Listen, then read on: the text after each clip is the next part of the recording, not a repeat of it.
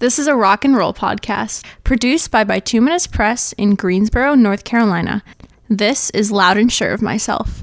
I should be a radio person.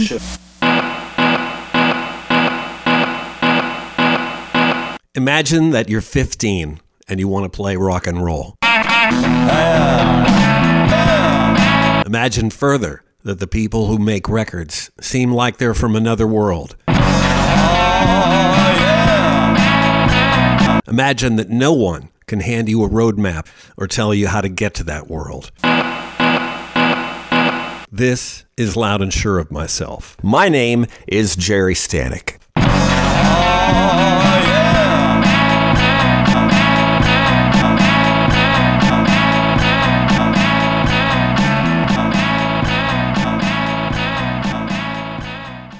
Billy Sheehan hardly needs an introduction. He is first and foremost a virtuoso, one of the most formidable bassists in the world. He has forged a career from humble beginnings in Buffalo, New York, where he first made a name for himself as a member of Talas. And he is my guest today on Loud and Sure of Myself. Welcome, Billy.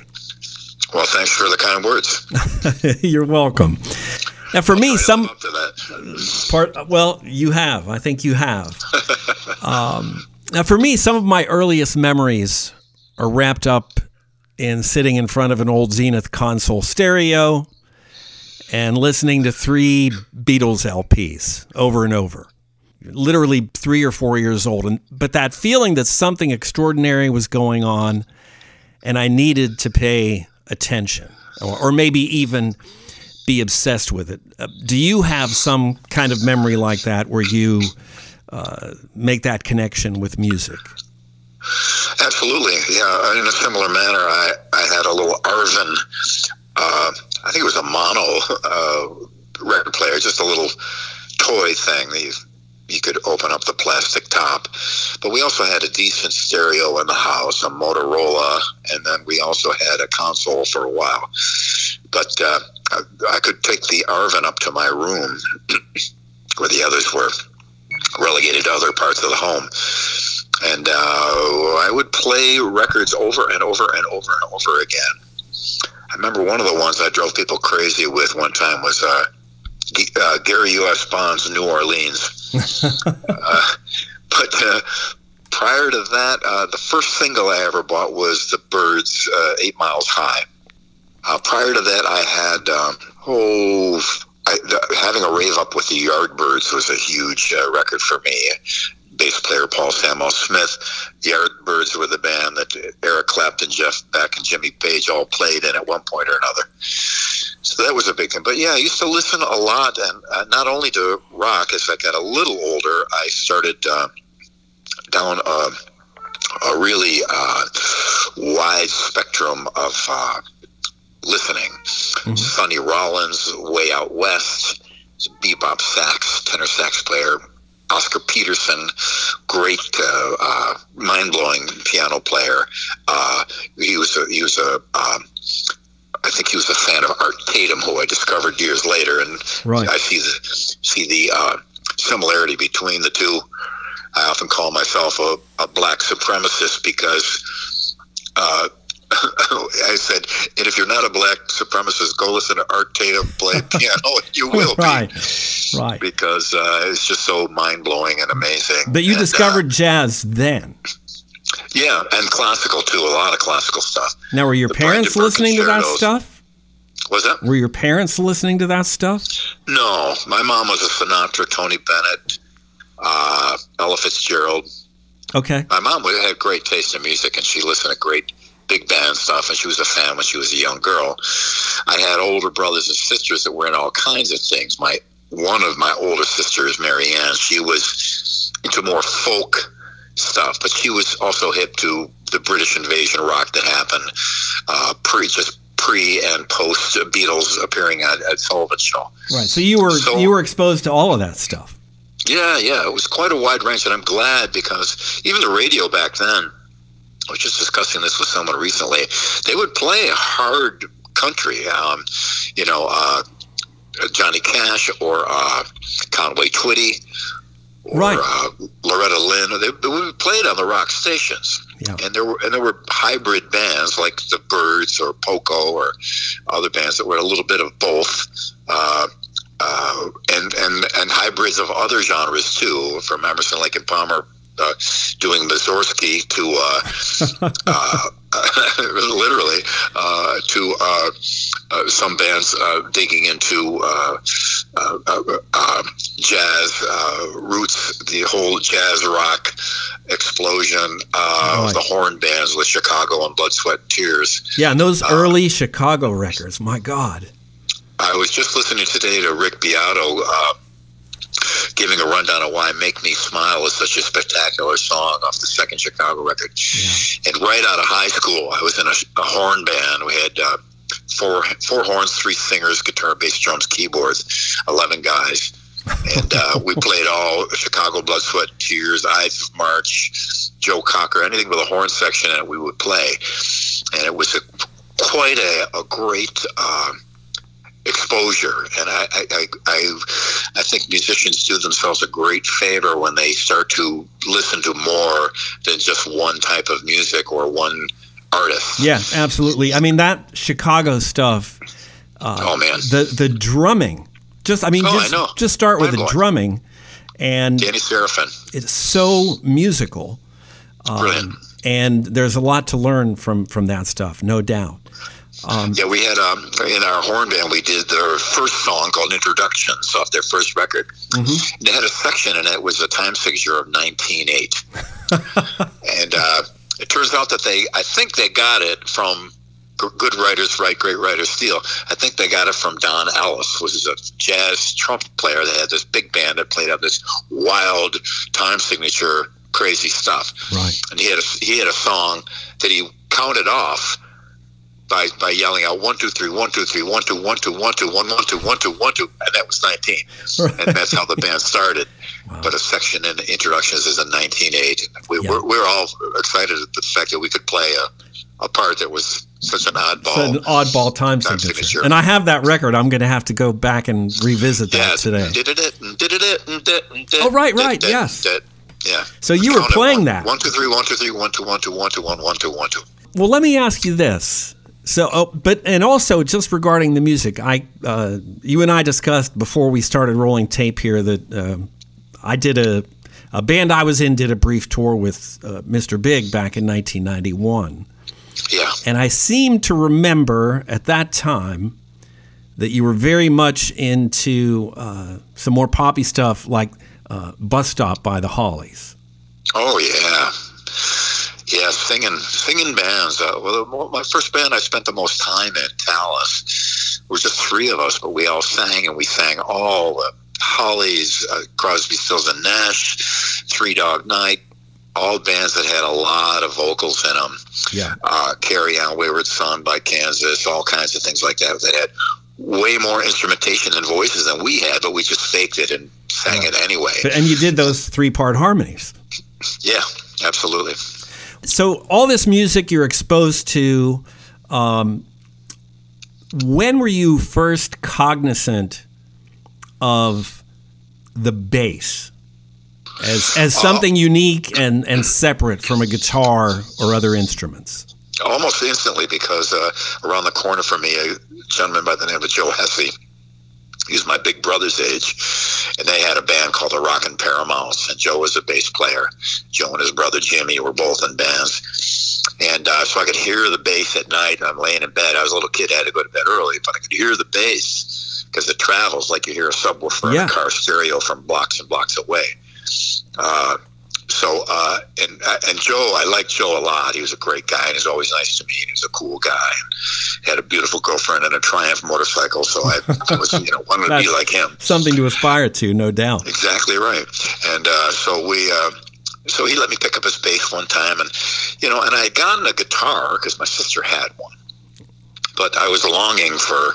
I knew this wasn't my calling. I was learning songs and chords. Then I finally was able to get my bass, and uh, then I just concentrated on that because I remember my brother sitting me down or listen to a radio, play some song, unknown song, and he goes, "Yeah, hear that there? Yeah, that thing that right there. Yeah, he goes, that's the bass.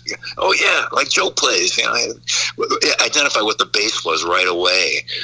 And and oddly, years and years later, and throughout the years, funny that some people have no idea that a bass is not a guitar. so well, right. It's a it's an interesting. Uh, it's a bass, right? Walking through airports with my carry-on bag bass.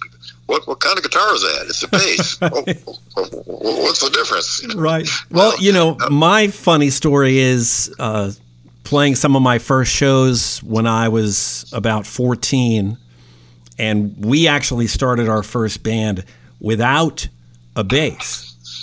Yeah, it's not uncommon. And uh, you know, and then we get out, get to these shows, and and it's like, wow, those guys got a bass, and there's a, a huge difference the way they sound. a lot different, doesn't it? Yeah, yeah. So well, yeah, uh, we picked it up quickly, Rascals, but I'm sorry, the Young Rascals and the Doors, both bands that were. It didn't actually have a dedicated bass player, and they had one in the studio, of course, but right. But but performed live without. Uh, and I've seen, I've been going here in Greensboro to see uh, an organ trio. Uh, yeah, a lot of uh, Jimmy Smith used to, uh, what they call it, kick bass. They, would they would kick bass. In other words, play with their feet on the yes. organ pedals. And we've got a guy here in uh, in Greensboro named Sam uh, Frybush, and he is kind of phenomenal to go and watch. And every yeah, limb, every limb is moving. like that. Every limb is moving. So, how old are you when you get this your your bass? I have to every time I forget, and I got to start going back and adding up. But I was I was pretty young. I must have been 12, 13, maybe 14. Okay. And do you immediately get into some kind of intense practice regimen? Not so much as playing along with records. Okay. And uh, for me, that was that's why I still to this day I'm, I play by ear. I don't read music. I don't read tablature or chord charts or number systems. I just got to listen, hear it, memorize it, and play it by ear. And uh, one of the great there's many disadvantages with that, but one of the great advantages of that is when you sit down with some people and they start playing, you instantly know by ear where you're going. Where you're going, right? And uh, so uh, there's a lot of uh, players that uh, of note that play by ear only. Some that know both. I know some that know that are grandmasters at both at the same time. That's uh, I, I, wish I was, right. but. Uh, so, so for me, it was mostly playing along with records. Uh, the first Yardbirds record I may have mentioned, uh, having a rave up with the Yardbirds. Uh, the Vanilla Fudge first record, there was a challenge. with some amazing bass playing on there. Right uh, a bunch of other uh, bands that I played along with, and then even into the '70s when I was playing in bands and such, I'd put on the Who's Next record and play along with John That was Entwistle all day. Right, who had the or, most amazing right hand. Yeah, he had a great, super great right hand. Yeah. And uh, uh, so it was, and, and even today, I'm, I'm still learning. I like to uh, you know, sit around and play along or play old songs or things of that nature. So, uh, but the other uh, thing that does is is give you a sense of, of song structure too. Yeah, because in the early days, all I did was play songs. There was no bass solos, particularly, other than maybe the My Generation song by the Who or a, right. a couple little little snippets. There was no unaccompanied bass solo that I had ever heard uh, other than some some jazz thing, and then even then the drummer is still going. Um, so it was all about songs. We did uh, we did one show one time where the contract required us to play Beatles songs all night, and so we played about three or four hours of Beatles songs. In the end, uh, admittedly, we stretched it by doing a Ringo or a George Harrison or a Paul McCartney song, but it's still four hours of Beatles songs, and uh, we knew that many songs. Uh, right just dozens and dozens and dozens, probably hundreds of songs. So uh, that was uh, uh, an essential element of uh, th- that playing bass as a as a as an ensemble uh, and doing songs. And then again, one detail I I left out, which might be important, is uh, when I first went to see my friend Joe around the corner when I when I finally got to actually see him play because I could sit outside on the driveway, but I was a little kid. They would not me coming in the house, you know, right. the big kids. And one time Joe was there with his drummer, and I, I walked in and he let me come in and watch him. And uh, I said, "Well, Joe, where's the where's the rest of the band? It's just you and the drummer." He goes, "Yeah, we practice like that on purpose because every time the uh, drummer hits his bass drum, I got to hit a note, Wow. and I got to play what the drummer plays. Right. So before I before I even owned a bass, I knew that that was the A, that a was a rhythm very very section. lucky moment in my life that I was given that fu- fundamental foundation maxim for bass players. And to this day, I'll sit down with a young player and even accomplished player, and they have no idea that that's the case. I go, "Where are you kidding? you how can you you can't play." Unless you're playing with the drums, Right. Exactly. The term rhythm section actually. People will send me a track to play on and say, We're going to do the drums later. I go, No, no, no, no, no. I, they got to be the real drums down first because I played it now. That's the foundation. So Yeah. it's funny. So, how old are you then when you finally uh, form your own band or or join a band? Uh, or at least first- what what you know if you don't necessarily know the age what's what's the situation Uh, I'm in high school okay and I got a bass and I got an amp, which was quite a luxury at the time. I had my Fender bass and uh, my original P bass, which I still have, and uh, Fender Super Bassman amp with JBL 15s in it. Mhm. That was my that was my pride and joy. and uh, I started a little uh, kind of a jazz thing, me a sax and drums, whoa and and no chordal instrument. interesting and we played Frank Zappa and Miles Davis, Bitches Brew by Miles Davis. And we were high school kids. right and, we and were- so obviously though at this point you're already an accomplished player from all of those I, records you've I, been would, I don't know if I'd say that, but I was I was up there. but you were trying you were trying And then after that, uh, in high school, me and the sax player ended up joining a band that was horn band, which I mentioned earlier. right Uh, and and from there, I got into the precursor of Talas, and then it became Talas, and that went on until there's a few other uh, uh, left turns, but generally until I uh, left Buffalo in '85. right at some point does it cross your mind that okay this uh, i've got my fender precision bass and this can be my job Does- Uh, was it just a natural progression did you think about it yeah, I, I never, I never. It's funny because we often uh, in interviews get questions in a, of a similar nature. that did you when you plan to? There was no plan. There's no. It just kind of you're like a rudderless ship on a windless sea, and I'm playing, and I'm in bands, and next thing you know, we get paid, and I'm making a little money, and you know, I bought some more gear and right got an got an apartment and kept and more that going. gigs And, we're playing to more people, and it was never any uh, any course set or map followed. Um, it was just kind of just kind of went that way. I uh, never thought about anything other than playing, Mhm. as far as a occupation goes. and you were still uh, when you start playing in high school obviously you're living at home but it, it really just spreads out from there without any thought Yeah, absolutely. And there was no, never any thought of uh, you know becoming famous or getting you know travel traveling the world. I just wanted to play. You We just wanted did. to play, right? Yeah. And uh, you know, I mean, I have not had the kind of career that you have, but you know, it was it was the same for me starting 14, 15 in bands and and all I really knew was that I wanted to play. Yeah. And I grew up in a place where uh, you know, there was no original music scene in a small coal mining town in western Pennsylvania. Uh, people played covers, so so that's what I did. And it, it- Yeah, everyone everyone did, uh, and people. Uh, it kind of irked me later on, where people would, be just starting and say, "Oh, well, you don't want to play cover songs. We're going to play all originals." I go, "Well, no one else ever did.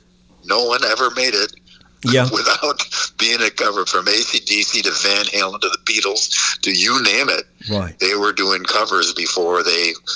You know, they were they were uh, like a little kid learns to speak. You Right. know, you uh, you imitate the words of others until you have something to say, and uh, they were skipping that step, and as a result, a lot of the uh, bands that did such a thing, we, we never we never heard from them again Right. because they just didn't really know how to put a song together because they'd never played one before. Yeah, and I've you know I've had this same conversation with people. You know, to me that was my education as as a musician. Um, and I've talked uh, a good friend of mine from Pittsburgh, a guy named Norman Nardini. Uh, Norman is the same way. Still, you know, I think he's 70 now, still studying records. Great. Um, so, uh, and and I've had people, you know, when I got to New York in my 20s, New York City, there, there, without naming names, there were people there who devalued the time I had spent in uh, cover bands, and and I just could never understand that. Uh, yeah, well, it. Um, I, I, guess there is some kind of uh, uh, hierarchy of uh, people who write music and play their own music, but people seeing that fail to realize what they'd done before. I've got a, a massive iTunes collection of some incredibly rare demos and all kinds of things. And I got Ronnie James Dio singing "I Left My Heart in San Francisco." I got uh, Bon Scott singing "To Know You Is to Love You." Right. Uh, Van Halen playing. Uh, uh, actually, oddly, Van Halen's club set list was almost the same as the Talas set list. Oh wow, Funk 49 by uh, James Gang. Yeah. You know, the, all, all the same things. Uh, Grand Funk Railroad, all that stuff. Uh, every band did. And I've got a. Uh, I have the Beatles' first demo uh, from 1963 for Decca Records in England. I think there's about 20 songs on it. And I always say to people, guess how many of the songs were original? Right. I've heard that. And they're doing like Besame Mucho. Not one original song. Three Cool Cats, uh, the the Sheik of uh, of Araby. Araby, yeah. Yeah. Not one, not one original song on the whole record. Right. And uh, yeah, later on they became one of the greatest, arguably one of the greatest writing bands ever. Bob Dylan was another guy, artist that started to write his own songs as well, but he didn't do it until after he played a lot of other people. A lot songs. of Woody Guthrie songs. Same with Hendrix. Same with Hendrix. He was yeah. in show bands and copy bands and cover bands. There's, so I've always campaigned for players. And then, as a matter of fact, recently uh, on a, a, bunch of interviews and uh, seminars that I've done, I've narrowed it down to the three things you got to do. One is get in a band. Uh, essential. I see a lot of people on YouTube all by themselves being unbelievable, amazing. Right. But you're not in a band. Yeah. what are you going to do with that? Where, where are you? We're going to take that. Get in a band. Get in a band with songs, because a band without songs is really right. I, I, don't see the value of it. And and the third part is get in a band with songs that you sing, because. Uh, American Idol and The Voice, they don't have bass players and drummers up on there to see how good they are. Right. It's about singing. Singing is is the is, is where it's at. So when you run the numbers of the uh, artists that did that route, it's hard to find very many at all uh, of note that hadn't done that. Gotten in a band with songs that they sang.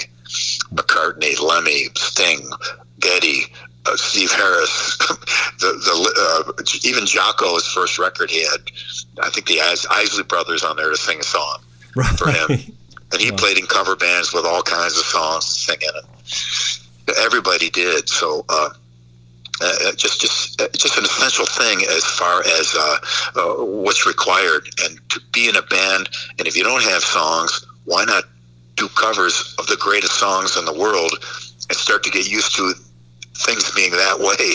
Right. So you know when you write a chorus to go into a bridge, it's a hell of a chorus, and the transition works perfectly. Right. So anyway. Well, so with without knowing the time frame of Talas, but I'm I'm curious about you know we we already talked about the idea that practice for you is playing along to records. The record you're listening to is incredibly broad. Uh, but at what point do you start to recognize the idea that uh, maybe you're doing something a little different on the bass than than others are? Um, it, it, it, I don't even think I did really. I was just trying for because when I'd hear a musician play, uh, I wouldn't distinguish that. Well, he's a piano player, so I can't do that. So I must be I must be pretty good because I can play a, hold a whole note underneath it while he does that. Right. No, I, no, I would hear somebody play a Paganini Caprice or Oscar Peterson's West Side Story. and go, wow, that's what a musical instrument can do. Man, I'm I'm way behind. I better I better light a fire here. Right. So you weren't out. you didn't feel relegated to doing that. I'm going to sit here and play eighth notes one note. And not that No, you can't I- do that not- because you do. Not that I- no, it's not that I wouldn't do that, but I'm just saying, just music in general has more to it than, you know, I, I would see uh, uh, Billy Cobham. I, I saw him in uh, the band Dreams with the Brecker Brothers on horn before Mahavishnu Orchestra, and the guy was a uh, changed the world as far as drumming is concerned, as much as Buddy Rich did, almost unbelievable. And I thought, wow, unlimited. So I wouldn't, I wouldn't necessarily, you know, think. And he didn't solo all night long. He play, play, he played amazingly in the body of the song. So guys like that. Same with Hendrix, great rhythm player. His chording and everything was fantastic. His solos people look at too, but his singing songwriting, chords, things like that. So I just looked at the bass as a musical instrument like anything else. It should be able to do all kinds of things, Wow. not just keep time, kick hat snare, or hold uh, uh, chords down with your left hand and play the melody with your right hand on piano. You know, there, eh, eh, why not? I, there was no one to tell me no. Bassist only plays these notes, and you let the other guys do everything. Right. You know, that's it was never, never there. Maybe because I was somewhat isolated in the suburbs of Buffalo, New York. uh, So but but nevertheless, Buffalo was a hot, hot, hot music town at the time.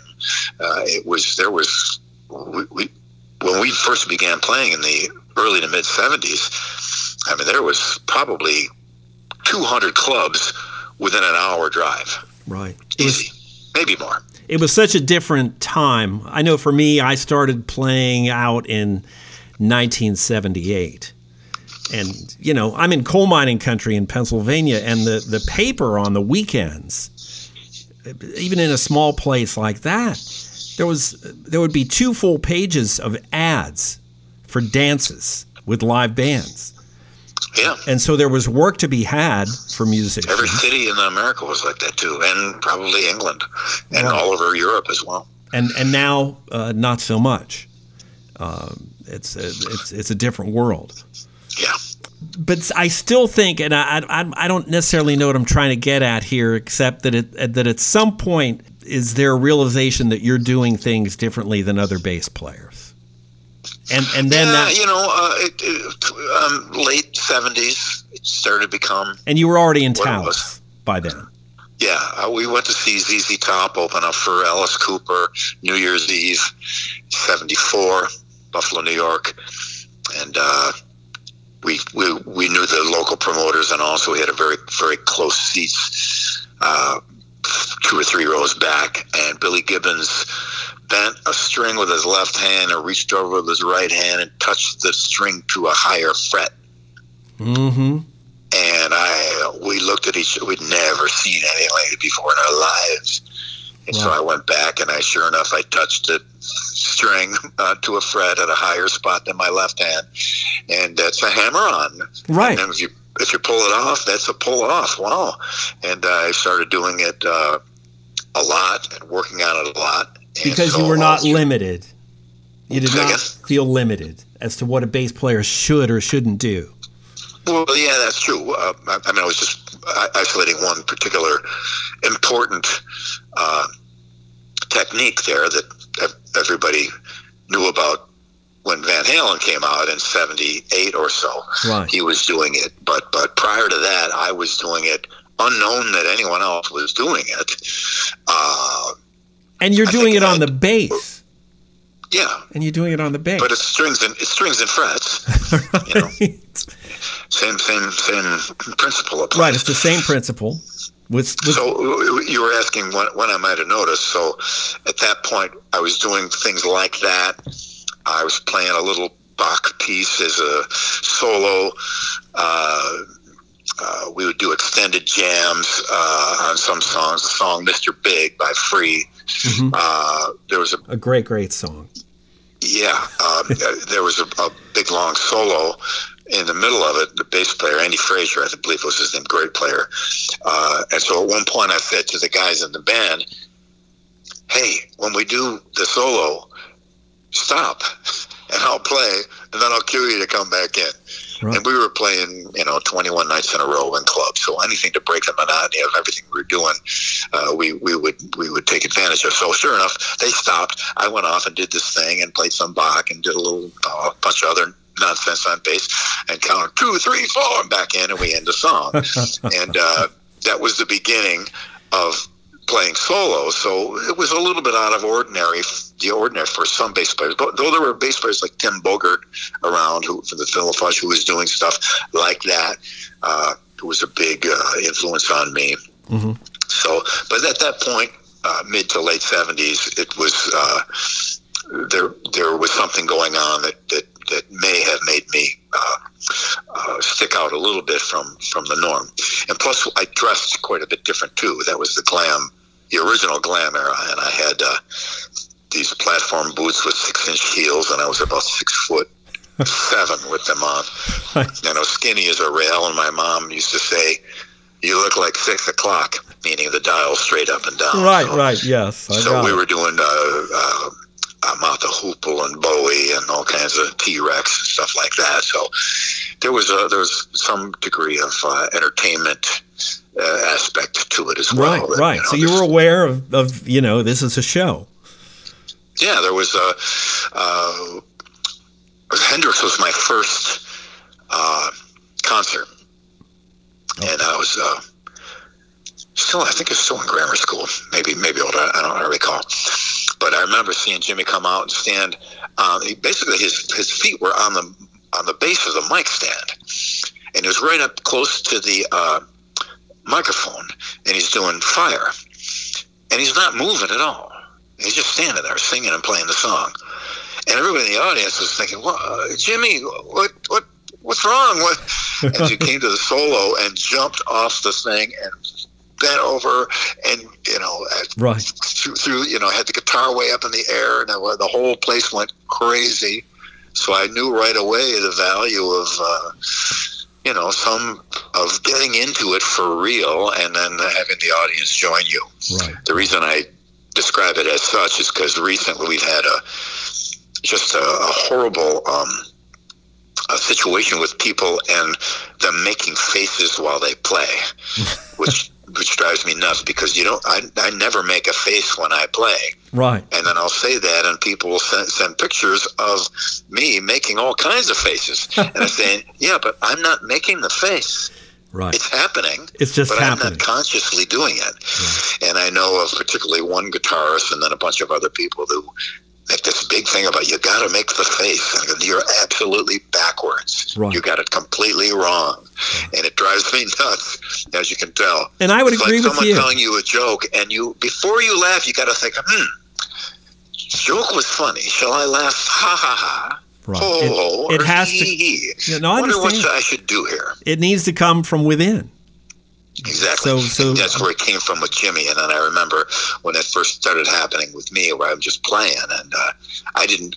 In Japan, when you go to rehearsal halls, the walls are mirrors. Mm-hmm. So people watch themselves and figure their moves out.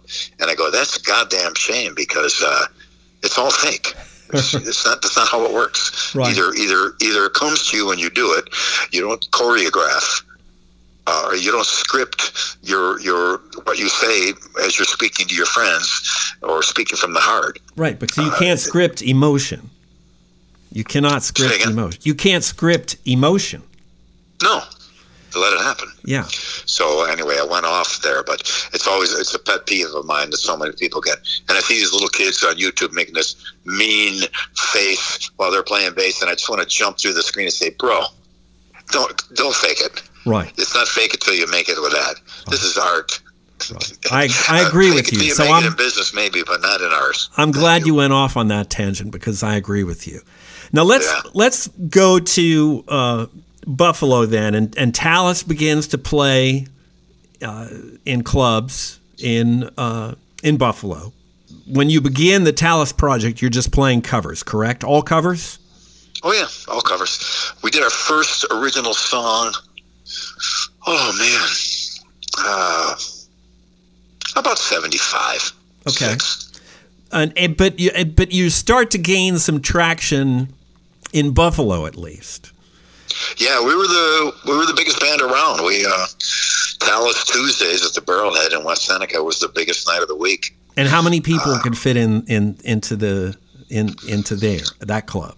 Three fifty. Okay. So they would they would put four they would put five hundred in there. But you were there every Pay off the Tuesday. fire marshal. You were there every Tuesday, um, and so at what point is there some sort of decision made about, uh, hey, let's make a record? Well, that wasn't until years later. We uh, uh, Or is that your the band's decision? seventy. I think the first record came out in seventy nine. Okay, and and was that uh, self produced or No, a gentleman by the name of Larry Swist produced it. He is uh, became quite a golden ear engineer throughout the years with a world uh, reputation. Uh, another guy, Mick Guzauski, was a, a gentleman of, of his circle, and Mick is known as one of the most golden ear engineer uh, people on the planet. Uh, you know, he would uh, he would mix. Uh, if you were still alive, he would mix a Whitney Houston record. That's how good he is. And that so Larry was uh, one of the guys who was friends with Mick in this particular circle. So how do we go from uh, Talas Tuesday, say in 75, 76, uh, to this record? Well, we just played so much that it was, and we're drawing so many people, and we started to sneak a few originals in. And so finally, it was time to do what every other band did: they sneak originals in until they get enough of them uh, heard by enough people that they people wouldn't leave the dance floor when the original started, Right. and uh, people were, were into it. So it was just this, like every other band in the world. And another, just a natural songs. progression. Were you hooked up with a, a manager or something at that point, or is the band doing this all on their own?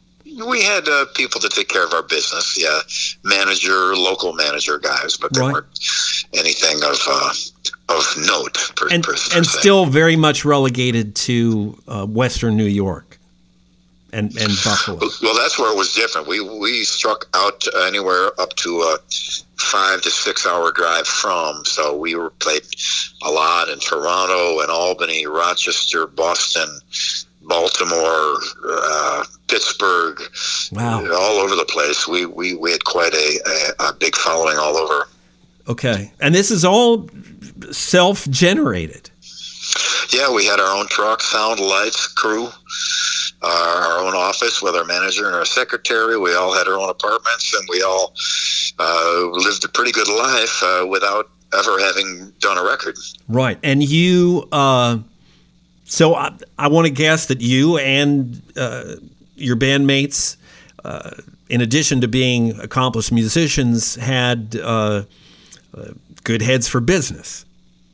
Yeah, we were sensible people. You know, there was no, we didn't have any drug, alcohol problems and uh, or insanity around us. I've been lucky. Most every band I've been in, I haven't had to deal with that. I haven't, I haven't even had an aspirin since 1971. You know, so I've never been a drug guy at all. Right. Uh, but uh, so you know, we, we it was pretty common sense. Uh, the, we, we had a guy that did the business within the band, one of the band members, and we all were pretty, uh, you know, pretty good with uh, understanding how the world worked. Right, right, and isn't that important and and and and lost on on some people?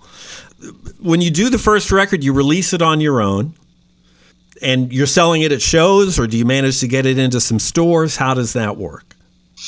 Well, we were a big enough band in Buffalo that as soon as it went on sale, there were several distributors that bought up all the copies right there, put them into the stores, and I think they did, we did a run of ten thousand records, and they were sold out. Wow, wow. So that was that bang. Uh, so we uh, carried on from there. Uh, just did a few more songs. Now those those songs were done kind of by the entire band. I think I had two songs that were mine on there, Okay, uh, uh, and the- and some collaborations. Uh, but then when the next record came along, the other guys had stopped writing completely, and I wrote uh, all of uh, "Sink Your Teeth into That" in 1983, I think. Okay, but the but the band at, at this point is just growing, and and you find yourself as having a career without really having thought about it or planned it. Yeah, it's a natural occurrence. And, you know, we're playing, we're making money, and we're playing to more people and making more money and having a broader reach and traveling farther and getting recognition and more and more uh, press and blah blah blah and more radio play. And. It's a natural uh, progression. And and did you feel uh, personally satisfied at this point with the way things were going, or did you always feel mm-hmm. like you know is maybe there's something more that I can reach for? Well, I've never been personally satisfied about anything. So I always wanted more, better, easier, faster, whatever the criteria might be that would make it better in my mind. But yeah, I wanted more. I wanted to, uh, because we, we weren't playing at the auditorium uh, and, and playing in, you know, England or touring the world. We were playing in the Northeast. Right. And uh, more would be would be better. And there's no way we're gonna. You can't you know, to make it means you have a label deal on a major label, and you're playing to people from Seattle to Miami, from uh, Boston to San Diego. So you, did aspire to a major label, of course, and that and and at that time, uh, that was a, a part of the natural progression. So does that happen for Talas? Does the major label deal come? We never got a major deal with Talas. No, we got awfully close. Talas does not get a major label deal. Uh, there's that idea of wanting more. So when does more ha- happen, or how does it happen? Is it sort of uh, serendipitous, or are you out actively well, we, looking for more? We, we got a deal with a uh, company called Important Records. They later created Relativity, and that was Steve Vai was on that. I think uh, I'm not sure one of the uh, they were they were associated with one of the labels that Metallica had signed to, and mm-hmm. there was a whole bunch of labels out of New York City at that time that did things like that. Uh, Important Records uh, was was was the one we were on. Steve Vai was later on that as well. Uh, what, what, what, I was trying to say was um, John Zazula, Johnny Z, Johnny and Marsha Z had a record label that they they were the first label for Metallica, and so they were also in the same circle of labels uh, as as the label that signed Talas. Okay. And we put out uh, "Sink Your Teeth" into that record, um, and uh, that uh, right at that point, I went to UFO needed a bass player in Europe, and I they called me to come over there and play. And I remember seeing the Sink Your Teeth into that record charting in the charts in Poland at the time. So I thought, wow, if we're charting in Poland, we must be doing something. We were getting national press right. uh, in, in England as well. So and around the country in the USA as well. So that record started to do well, and uh, so from there we we, we moved on and. Uh, uh, the band changed. I did a live record, and then soon after that, I I got. Uh, we had done a tour with Van Halen in 1980 because we had uh, acquired new management at that point. No, actually not new management, but extra management yeah, from Buffalo. there was a gentleman in Buffalo who was a uh, local promoter, was the big promoter. Every time a band would come into town, he would be the promoter, and and that was Harvey Weinstein. He was our manager. Uh, uh, he's not doing doing so well today. But the Harvey Weinstein. The so uh, we uh, uh, he got us that Van Halen tour. He got us a bunch of showcases for labels, and never quite clicked. And I'm I'm somewhat happy to say, but Harvey and I ended on pretty bad terms. he, hated me, and I was not a fan of his. So right. it was was precursor of what was to come. But nevertheless, by then we had. Uh, uh, gotten a, a, national press and things of that nature. And then I got the call from uh, David Lee Roth, summer of '85, and and the rest is history. I flew out to LA. If you think about all the things you've gotten to do in your life because you uh, saw your neighbor playing that bass and you know and your brother sat down with you and said listen that's the bass one might say that uh, you know your your path was determined at a very very early place. But uh, you know when I think of you and uh, when I think of your story, the the stories you've told me today, uh, the thread that seems to run through a lot of it is directly related to uh, some kind of discipline. We don't always think of of self discipline as as a rock and roll thing, or maybe you know some some people don't want to think about it that way. I'm like you. I've I've always been very disciplined, and throughout my life, I was blessed to play with bands that that weren't into the, the, the drugs and the things like that. It was more about how good can can we get at this? How well can we uh, do this thing that that we do? Uh, and it sounds to me like discipline uh, might be the foundation of, of everything you've done. Uh, yeah, it's. Uh, uh, I've been always been a disciplined uh, person and player. More about my playing than anything else, and we would get there early and stay late for every every gig or every fan event or anything like that, and always go the extra mile, answer every fan letter before there was email. Right. Uh, you know, you just, you make your own. If you, if you have a burger stand and you make sure every burger is just spectacular and go the extra mile, and if somebody isn't satisfied, you go out and give them a free Coke or Pepsi. You know, you do more. You're, you're always going to do better in any any occupation, no matter what it is. Right. Like I said, get there early, stay late, do more, become uh, uh, the type of person that they cannot consider living without Right. You know, making sure that you become uh, an essential part. You know, a Talas night out in Buffalo, you had to be there because they knew you knew everyone else was going to be there, and we had to get them there by playing the best songs we could find by other artists until we wrote our own. And you know, it's a, it's a. It, I, I, I often make the parallel to uh, having a hamburger stand. It's it's really no different. You make a great product. You you keep it consistent and awesome and spread the word and you know it's it's it's, a, it's, it's not that much different as far as the business end goes. The creative end is a whole different world. Well but and, and a lot of that s- seems to me that you fell in love with this thing.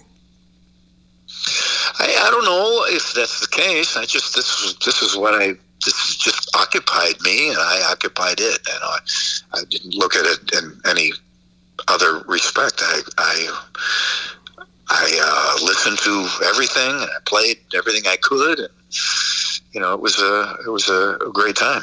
Right, right, and it still is, and it still is. I Absolutely. think that's the amazing part of it. This has been a, a cool conversation, Billy, and uh, I appreciate the, the the fact that we got to do it today. Uh, All right and uh, we will look for more. It's the Winery Dogs now, right? Anything new coming from them? Uh, we are working on the third record. Uh, pandemic slows everything down to about one eighth speed, so we're going as fast as we can, doing as much as we can, and uh, there's uh, there's still a lot. I'm, doing recording for people around the world. Different clients contact me to play bass on their right. songs, and so I've done about five or six albums and about 300 tracks during the pandemic, so we've been busy. And all work at home? Yeah. Wow, nice. All right. And you're in Nashville nowadays? Yeah, yeah. It's a, quite a great city. We're enjoying it very much. Well, I'm glad you do. I'm glad for this conversation, uh, Billy. And uh, we'll talk to you again. Great.